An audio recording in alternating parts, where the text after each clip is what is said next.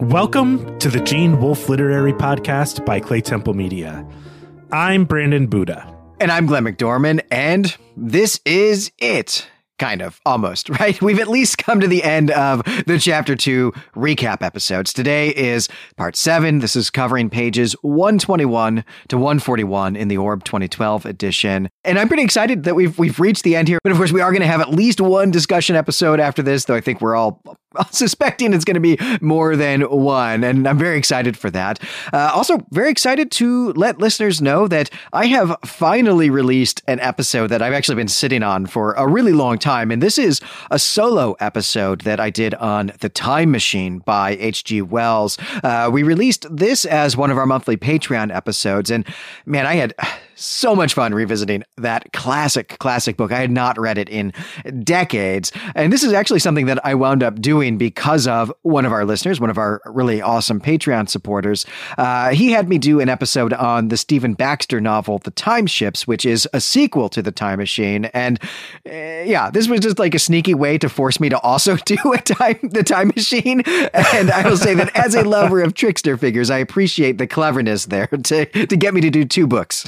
Yeah, that's awesome. I'm really excited to listen to this episode. I uh, revisited the time machine briefly because when we did The House on the Borderlands, we felt that there was an element to that story that was really a response to the time machine by H.G. Wells. So, I mean, that's a cool connection as well uh, within kind of the whole family and scope of our podcast network to to kind of listen to both of those episodes too. So, I'm really excited to listen to your coverage of the time machine. I haven't revisited it in a long long time and just kind of skimmed it a couple months ago. But um, man, that that's awesome. Also, congrats to our sneaky patron for making Glenn read both novels. Yeah, I probably shouldn't have told people that's how that happened because I've just opened myself up to more mischief, though I'm a fan of mischief. So I say, bring it on.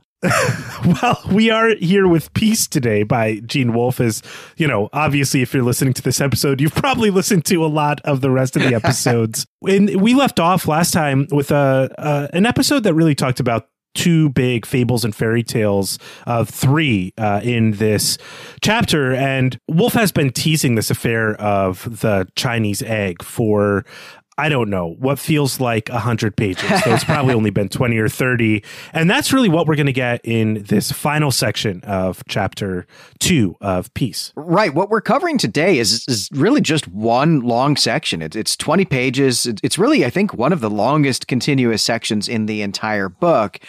And as you say, Brandon, it is finally the affair of the Chinese egg. I do think it's actually been 100 pages that we've had this teased, but even if it was not literally, it certainly felt like it. And so in my mind, it was. But at any rate, we pick up where we left off with this story at last episode with we're in the back of James McAfee's roadster on their way to the Lorne family farm to look at this egg. It's starting to rain now. The the ominous clouds are what we really left with uh, when we last had some bit of this story in the middle of uh, what we covered last episode. And so now it is starting to actually rain. And of course, right, Weer is in the open back seat of this roadster, this car. So he taps on the glass to get his aunt's attention so that he can squeeze into the front with the, the two grown ups here. And there are some really great details about the car, uh, the roads, the impact that the rain is having on them that we would just totally overlook to today, I think. For one, the roads are dirt, and so, you know, a powerful Midwestern afternoon storm is going to turn them to mud in just a, a, matter of an hour or so. And so that means that if they don't get to the house soon, they might just be stuck out here in the middle of nowhere. But they also don't have a map. Uh, the rain is making visibility poor. And so it's not just a matter of like getting to the house. It's, it's also a matter of finding the road that even leads to the house. Or maybe really a better way to think about that is it's a matter of not missing that, right? So there's some anxiety. There's some high stakes here. And the other thing that is going on is that the rain is causing the spark plugs on the car to, to short out intermittently. So the whole thing feels just, you know, fraught with danger. And I really love these details, right? I think most of us just kind of take for granted that cars are fairly isolated from really all but the most severe weather, but that clearly just was not the case 100 years ago. And I will say also, I just I just love this storm. Uh, I grew up in the Midwest and don't live there anymore, and I miss I miss thunderstorms so much. Yeah, I haven't seen a storm like this in a long time, and I, I really miss them quite a bit myself. I do want to point out with with regard to these clouds here that maybe we could say that the cloud that was both the Princess Tower and the tall mast on St. Brandon's ship that we saw last episode that must have been part of this oncoming storm. You know, there was probably a whole bunch of cloud formations in the sky if this storm kind of comes on this quickly. Uh, I'm not sure though if we're meant to connect that imagery here but it seems important that these symbols are also tied to this egg affair and also all this serves to move the plot forward the storm i mean and all these symbols. I don't know. Without the storm though who knows if you know as we'll see as much hospitality would have been offered by mrs lorne that it kind of allows everything to unfold in the way that it does Right, the storm is going to turn out to be super important, and this, the storm is really a big part of what I was thinking about last time when I was was was saying that yeah, Weer probably actually did make the right choice to skip playing baseball with his friends, which presumably he can do anytime and might not even like all that much because now he's on this adventure, and even though he gets a, a little bored in the back of the the roadster, this storm is going to provide some some real excitement. Uh, though you know, if they had actually gotten stranded out here, which you know that's not what's going to happen, but if that was actually what happened. Uh, I might not remember this so fondly because uh, being stuck, you know, the being the third person in a uh, uh, the two seat sort of you know little little enclosed area with uh, people ha- who have a lot of romantic tension and one of whom you're related to uh, when you're a kid sounds like the worst way to spend a Sunday. Yeah, I mean, one thing we didn't point out last episode, but we can bring it up here, is like McAfee clearly doesn't want to bring Dennis along and is like, you know what? You don't have a baseball glove or a bat. That's the problem. I'm going to make sure you get one of those so you don't have an excuse to ruin this uh, kind of crazy and weirdly fraught, not just with romance, but like by business interests event that uh, I, I'm engaged with with your aunt. So, yeah, I'm going to buy you a baseball bat and then see ya. Right. One of the things that we have to point out here that we're going to do a lot more of this in the discussion is, is just make sure that we're aware of the fact that, right, this affair of the Chinese egg here is just literally a fairy tale type quest that one of the suitors has to go on. but what's fun about this is that he's going on it, you know, with Olivia. He's going on it with the princess in the tower. And so we get to see that in operation. But the other thing that's happening here for all of the suitors is that one of their quests, one of their tasks, one of the things they have to do to woo Olivia is have a relationship with her nephew of some sort. And so I think in the discussion episode, we're going to want to spend some time evaluating, you know, which of these suitors we think is doing the best job of that, perhaps from our perspective as sympathetic with the young Weer, but then also perhaps from Olivia's perspective that, that that may not actually, you know, line up. Those may not equate to the same thing. But but yeah, I think buying him a baseball glove, buying him a baseball bat so you don't have to take him with again is uh, it's a nice gift, but it is also totally self-serving. Well, all right. So they are driving along a road that is turning to mud. Uh, also, totally low visibility here. But Olivia manages to see the gate to the Lorne family farm, and they do make it there, like just in time, like just before the road was going to become uh, impassable. The farmhouse is old. It was actually built before the Civil War, or at least, you know, this is something that Weer supposes uh, that is true based on the, the fieldstone masonry of the house. It also doesn't seem to have a, a, front porch because when they arrive, McAfee honks the horn to get the attention of the inhabitants so that they won't have to stand in the, the, the rain. As it is, though, they get pretty wet, even just like making the, the run from the car once Mrs. Lorne has the, the door to the house open. And Mrs. Lorne explains that the, the roads out here are not going to be solid again until at least tomorrow afternoon. So the three of them are just going to have to spend the night out here. So Mrs. Lorne is here at home with her daughter Margie, who is just a little bit older than Weer, and her husband, Mr. Lorne, is out on the property somewhere, uh, caught in the storm right now, obviously, but also likely with access to, to some kind of shelter from it. So she's not overtly, anyway, worried about him. And her husband, his name is Carl. Carl is the minister at the approved Methodist Church, though Mrs. Lorne herself was raised in the Cardiff Brethren, and her grandfather had been a missionary in that church. And that is actually how we wound up in China. It's going to be part of the provenance of the egg that we are all here for. Yeah, the the last section of this chapter is really kind of plotty.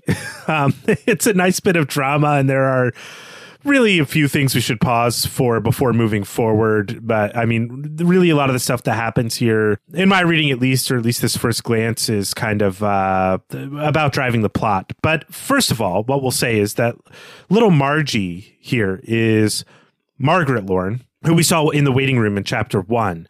And Wolfe loves to obscure names and give us these different senses of people based on their names as they're used in these contexts. We saw this in chapter one with like the Indian names people were giving one another and the way that nicknames function and all, all, sorts of different things. But, eh, you know, this is something that Dostoevsky does a lot as well. He was evoked by Olivia in this chapter, and Dostoevsky can point out people's familiarity with one another or their need for formality and courtesy based on the way that his characters use one another's names. And, you know, here Wolfe is saying Margie is just a little girl. That's that's who she is. She's not Margaret. She's Margie right now. And this is a nice trick. It's not something I'm particularly interested in doing as a writer, but Wolfe does this a lot and gives us kind of a lot to keep track of as a result.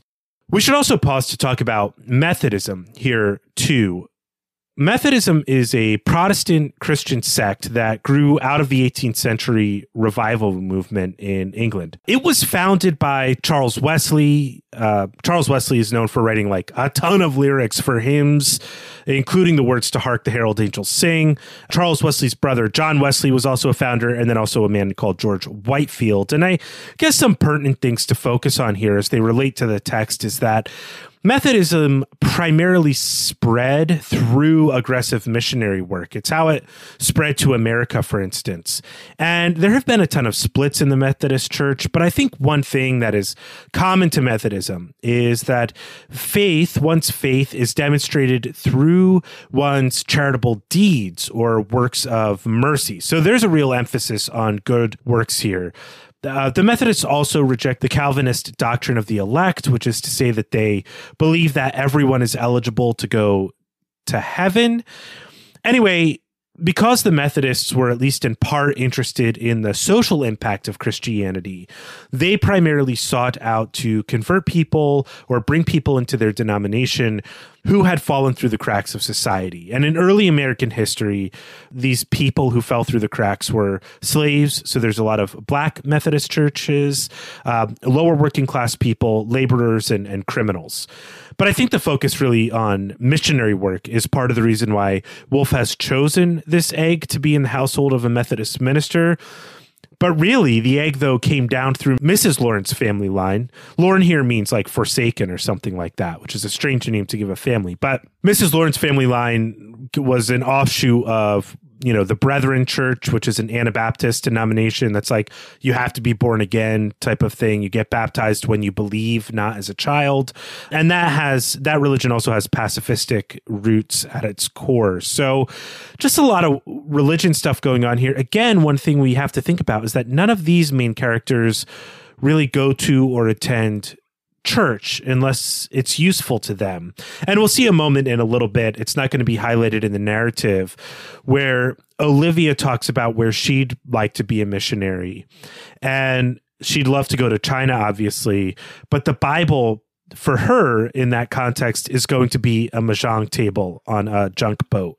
So you see this kind of even symbolic sense that religion or Christianity is something that our characters use for their personal advantage rather than this kind of transformative uh, spiritual social work practice. And as we're going to see, Mrs. Lorne is a different type of character than we've met so far. And I think probably one of the biggest contrast, actually, that we're going to see within this chapter is between Mrs. Lorne, who's going to end up hosting Olivia and Weer for dinner here, and Stuart Blaine, who does the same thing. You know, just a you know a few episodes earlier, we we had him, and they couldn't be more different people. And a lot of that is about Mrs. Lorne's religion, which she very much wears on her sleeve. Right. We're going to also talk a little bit about hospitality uh, as we get deeper into this section. Well, this is still a, a, functioning farm here, even if the principal identity of the, the family really is that Carl is uh, the minister of the approved Methodist Church. And so, right now, as I, I said already, Carl is out on the farm. He's, he's inspecting, you know, something, but there is a curing shed for the tobacco where he's probably, anyway, taking shelter. And the farm grows tobacco. Uh, may not be their principal crop, but they, they grow tobacco even though they don't smoke because smoking is prohibited by their, their church. Uh, still, though, Carl's absence at the moment here is going to shape these interactions in this moment. Mrs. Lorne usually prepares their biggest meal of a Sunday for the early afternoon for, for when they, they get home from church. And then they only have a little bit to eat at dinner time.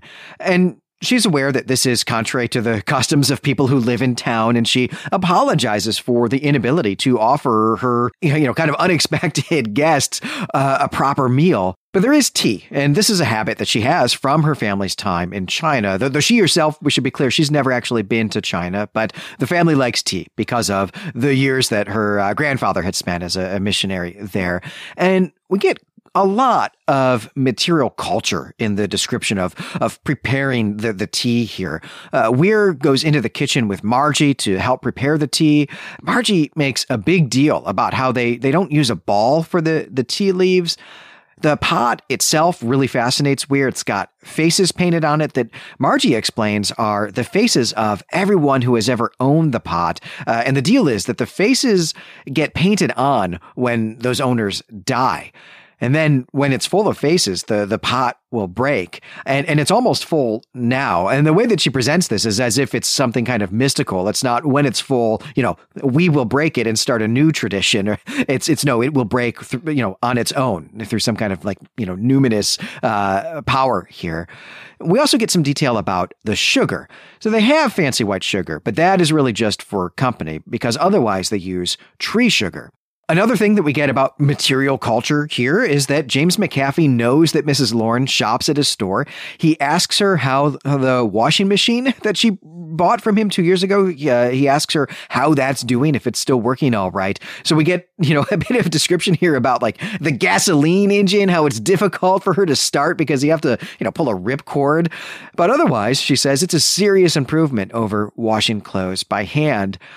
And that's a lot so far, but there is still one last bit of material culture that I'll point out, and this this has to do with the house itself. It's customary to set a formal table in the dining room when one has guests, but doing this would make a lot of work for Mrs. Lorne. And so Olivia asks if they could just eat in the kitchen the way that family would when there aren't any guests. And they end up doing this, but it is clear that Mrs. Lorne, uh, and Mrs. Lorne, she's about 10 years older than Olivia, so it's clear that Mrs. Lorne is just not sure if this is the right thing to do, though eventually, you know, she does relax into it. And, and I think just in general, Wolfe does such an awesome job here of capturing a world that I think already felt lost to him in the 1970s, the early 1970s when he was writing this book. And it's a world that I think, you know, we ourselves here in, you know, 2021, we would just feel totally lost if we traveled back in time, you know, 100 years when this story is taking place. There's just this material culture is so different from what we take for granted. It's also a hospitality culture, kind of apart from a, a material culture. And I, I would really love to read a study or, or a book about hospitality culture in the US. I mean, I, really started thinking about hospitality as a serious topic after I recently reread The Odyssey, where it's just a core part of that book. Like so much of that epic poem is about hospitality laws. But, you know, when did hospitality culture really shift in the US and for what reasons? I, I suspect that like both IKEA and True crime shows and 24 hour news have something to do with it. Uh, but I also think, you know, you could say that these things like cheap furniture and constant presentation with fear of the other and, and uh, what's wrong with where we live and things like that contribute to a rise in what Roger Scruton has discussed as uh, a term he uses called oikophobia. And in his use, this word has to do with kind of a repudiation of one's own home or one's own place. You know, like the idea of simply trusting one's neighbor, uh, you know, the easy way in which Mrs. Lorne lets them know that the three guests will have to stay the night, and the idea of having stuff ready for company and allowing the company to turn down the formal dining room. This whole social dance is really fascinating to me, and it's clearly rooted in some kind of cultural norms or expectations. And I, I think we're very far from this sort of hospitality culture today, uh, you know, as I mentioned. But I, I'm really fascinated by hospitality as a cultural norm and kind of the laws that that govern it. Oh yeah, I mean this is this also is a huge part of the alienness of this world. I mean, you know, the neighborhood that we live in now is a neighborhood that we we moved to since you know or within the life of you know doing this show. We were here for literally months before a single neighbor bothered to talk to us, like to come over and introduce themselves to us. And of course, you know, now there's been this massive pandemic, so we just don't know our neighbors at all. And it's it's really weird, except for the part where it's not really weird. That's what's normal now. Yeah, it's absolutely wild. It's such a fascinating topic to think about.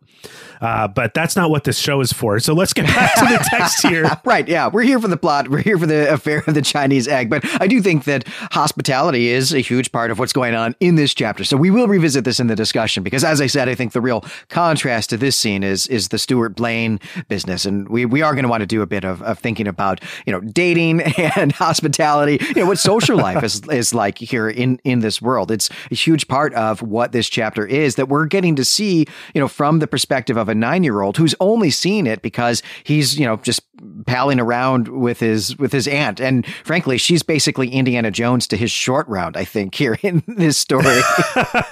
yeah, I think that's probably true. I mean, yeah, what would what would happen if we got an Indiana Jones from totally from short round's perspective? Though maybe that is the second Indiana Jones movie. Who uh, knows? no, I think it is. yeah, Temple of Doom is 100% a kids movie. So well, let, us return to the teapot here.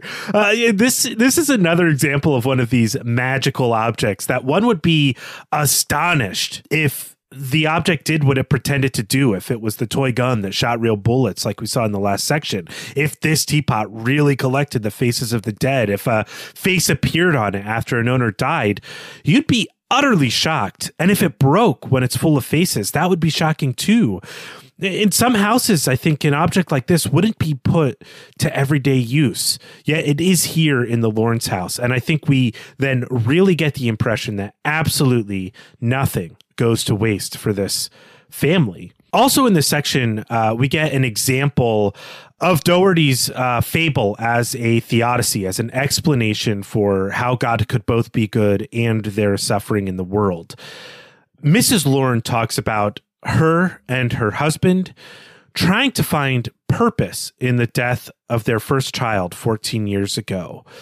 And at first, they thought that the child didn't make it because God wanted them to be missionaries. And you're more likely to be selected as a missionary if you don't have a child when you're sent out. But that never happened. So they're left with this sense of not knowing what the death of their child has to do with God's plan for their lives, with God's providence, with God's goodness. And I was a little hard, I admit now, on, on the kind of pat mode of arguing for there being a purpose for suffering or evil in the world that we saw in Doherty's story. And I think Wolfe has addressed that textually here. For better or worse, we keep living. And that's kind of the whole story until we die. And it's kind of the whole story of this story, right? I think it's easy for us to lose sight of what we're doing here in this chapter, right? But chapter two is the story of Weer's time with Olivia, which is because of the death of Bobby Black, a death that he you know, it's hard to even think of like what verb we should use there, but it's a, a death that he's at least partially responsible for. And Weer is very clearly, if not explicitly, trying to grapple with that. What does that mean for him? Right? Is he is he evil? You know, is he how responsible is he for the death of of Bobby Black, and what does that mean for him?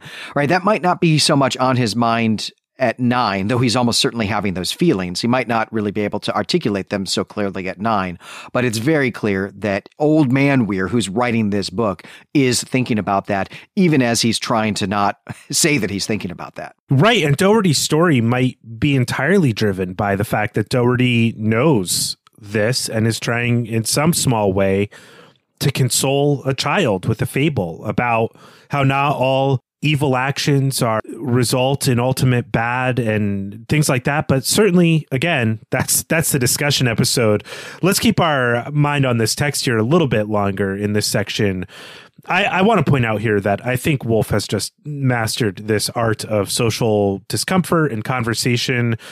This whole scene is really wonderful. It's really rooted in Mrs. Lorne's dreams of travel. And the one thing that comes up is that, you know, after negotiating with her husband, Carl Lorne, over where they might be missionaries, they decided that anywhere is great as long as it's not Alaska or as long as it isn't Eskimos, as they say in the text. Then, of course, this could just be a joke about the weather, which farmers often talk about. But on the other hand, what we have here is another reference to another indigenous U.S. population, another reference to the history of America that is about its its land and its peoples, um, even prior to uh, British expansion and the American expansion, Manifest Destiny. You know, all of this stuff is kind of wrapped up here, even in this little joke this is 100% about the weather, right? That that is definitely what this joke is about. I I don't know if you had this experience in the army, Brandon, or not, but when I was getting done with you know advanced training and getting ready to go to my first duty station, we were all given like these forms to fill out that where we got to sort of pick our kind of dream duty station and rank them. And, you know, we were told that this is something that the person who decides where we're going to go get stationed in our highly technical field might keep that in mind, right? Like if there are multiple openings, might say like, well, okay, Glenn wants to go here and there's an opening there. And, you know, Johnny wants to go to this other place and there's an opening there. So I'll send them where they've asked to, though. I don't know. To my mind, I think that person's more likely to, to just laugh and send us both to the place we didn't want to go to. But the point of the story is just to say that the, one of those places, one of the few duty stations we could have gone to was in Alaska. And we were told explicitly by the drill sergeant who was giving us this form that if you put Alaska anywhere on your list, you are going to Alaska because nobody ever wants to get stationed there. I don't I don't remember Alaska being on the list. I, I definitely picked uh, places that were anglophone or like U.S. territories or like something like Hawaii. Yeah, but I did not end up. I I think I put Colorado on the list, and I did end up there, but I did not end up uh, in in any of the other places that I would choose. I mean, one thing that's really funny about those lists, just as an aside, is that they sell it to you as though like the military is your opportunity to travel around the world in the United States, but really like you just live in a barracks and then walk to work wherever you are on a base that is like a colonial outpost in whatever country you end up in. That's its own thing. You get no sense of what the work is. Only like they're like, where would you like to live? Not like what job will you be doing there? How will you be spending your time there? Right. What are the hours is actually the question that we should have all been asking, but but nobody knows. And I think that whole form was totally meaningless. But the point point really was just to say, yeah, that's kind of like, you know, the cultural idea of Alaska is that it's really cold and nobody wants to go there. I put Alaska, didn't get sent there. So that was it was all a lie. but all right, let's let's get back to the matter at hand. I seem to keep derailing us here, but we are at the middle act of this story, the middle act of the affair of the Chinese egg. And Wolfe sets this part up mostly as a small character study. McAfee is clumsy and silent as they prepare for a small dinner. He does not really know how to navigate a kitchen. He doesn't even really know what goes into setting a table. Olivia, on the other hand, seems to be a wizard. Uh, she sets the table all by herself without even really seeming to do it, and she does this very quickly. And she's also full of laughter while she's doing this. And her laughter, her just sort of, you know, joie de vivre, I guess, sets Mrs. Lorne at ease, you know, where she's really been very comfortable about this entire bizarre situation of having to host these people overnight. And Olivia really includes everyone else in her joy and her laughter here, right? She jokes with Margie, she jokes with McAfee. She really just makes a fellowship out of this gathering and, and really just turns this into a really awesome experience for everyone. And then we get Mrs. Lorne, right? Mrs. Lorne is nervous about everything. I think we've already seen her fret over, you know, where to serve dinner, for example. But she's also concerned about making sure that the parlor has a fire going in it for a while before they move in there after the meal because it's going to be cold in there otherwise. And it turns out that she also is nervous actually about showing them the egg that they're really here to see. And the reason that she's nervous about that is because it is Sunday and she thinks that it would be a sin to sell the egg or really you know, to sell anything else, to engage in commercial activity on a Sunday. And she even thought that God had sent this storm so that Olivia and McAfee and Weer would have to stay overnight. And therefore, they'd actually be able to look at the egg and talk about, you know, a price for it and so on on Monday. But Olivia puts Mrs. Lorne at ease here by suggesting that they do exactly that, right? That they save that stuff for, for Monday, the negotiating, the commercial stuff. But, you know, maybe also they could see the egg now and then, you know, hold off on the actual sale until the next day. But when they move into the parlor to look at the egg, the egg is not there. And uh, now we have a mystery to solve. well, what I want to do here is emphasize Carl Orrin's absence. He he's kind of present in this text in a in a strange way. He's really there with this crew in Mrs. Lorne's decisions and her attitudes, in the things she says, like Carl says I'm foolish and you folks drove out here in all this rain. I almost get the impression that Carl is protesting this whole situation. Like maybe he had to go to the tobacco field, maybe not. You know, farmers typically know what the weather is going to be like, as I said, and Sunday is already a work day for a minister, but it is also the Sabbath, the day of rest as well.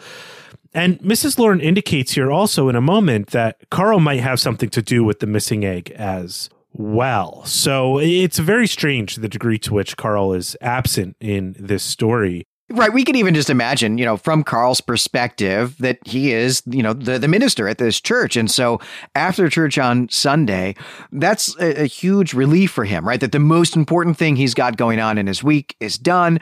Uh, Mondays are usually a day that ministers will take off in, in in some sense though that usually also means that's when they're getting started on the next sermon. And so take off really just means from from seeing parishioners unless they you know are in dire need of some some kind of help or uh, the performance of some kind of ritual or something like that. And so for him his sense of like a weekend away from his labor must start when he gets home from church and can have the big meal with his family and then gets to hang out and relax. And so I think we can imagine, you know, a 30 something dude who just started his weekend and the last thing he wants is to deal with a bunch of strangers who want to come over to his house. And so he found something to go do, right? That's my sense of it. Right. Yeah. I, I mean, that's my sense as well. There's another thing we haven't emphasized yet in the last chunk of chapter two.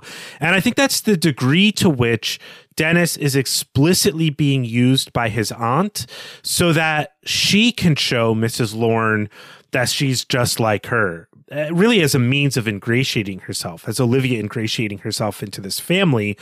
That's a word that we get in the text. So that's an explicit motivation here, at least in Weer's mind and we've gotten the sense that Dennis is someone that Aunt Olivia begrudgingly accepts and then finds a use for, particularly when she's trying to keep a distance between herself and her suitors.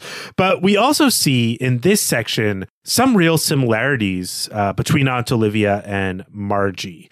Their hair color is compared to one another's. It's dark for both of them, though not quite in the same way, but comparatively. They both play music. Margie is a bit of a free spirit, or so it seems, and maybe this is something we can also speculate on. Uh, when we think about the fable of, of Ben Yaya and Naranj. Yeah, absolutely. I think Margie Lorne is someone we might need to keep in mind here as being possibly the the woman who is seen in the in the window. But yeah we'll save that for the discussion. So yeah let's get back to the egg right? This egg that is not in the parlor where it is supposed to be. Margie says that her father took it to the laying house which is to say the building where chickens lay eggs though she doesn't volunteer this to the group. She doesn't tell like everyone who's assembled here in the parlor. She only whispers it in her mother's ear, which I have to say is just an awesome bit of, of characterization. This is a, a level of detail that I think a lot of writers would just skip over, and it's just brilliant here. But what this means is that the only thing to do is to send Margie out to the laying house in order to get the egg.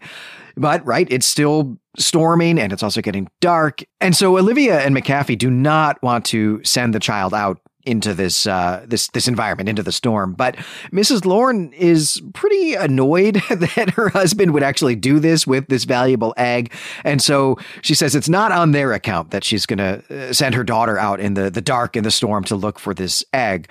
But still, right, Olivia insists on sending Weer along with her. And before they go out, they have to get seriously rainproof to do this, which for Weer means borrowing Mrs. Lorne's gear, which, right, that's not gonna, not gonna fit him, right? And uh, they also then have to take an old fashioned lantern with them and an old fashioned for 1920s. So this is like a 19th century style lantern. In the laying house, Margie explains that her father sometimes uses a porcelain egg to put under a hen that's having trouble laying eggs. It, it, it, helps them somehow to relax and lay some eggs.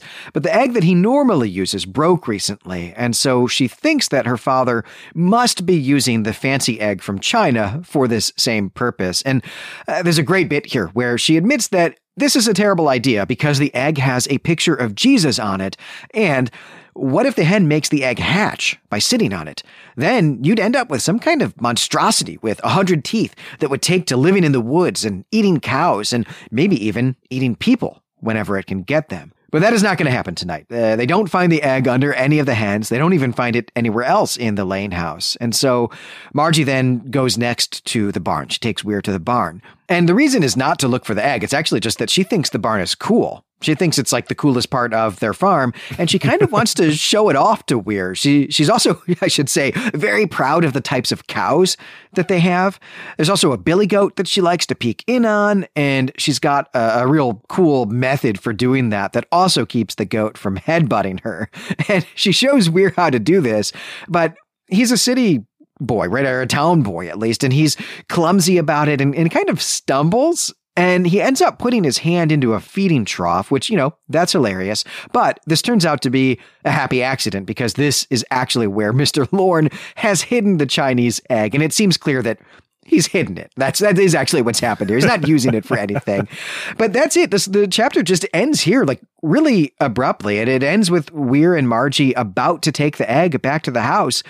And so we don't, at least not at this point, we don't know who's going to end up with this egg, even though that's been a huge part of the drama of this chapter.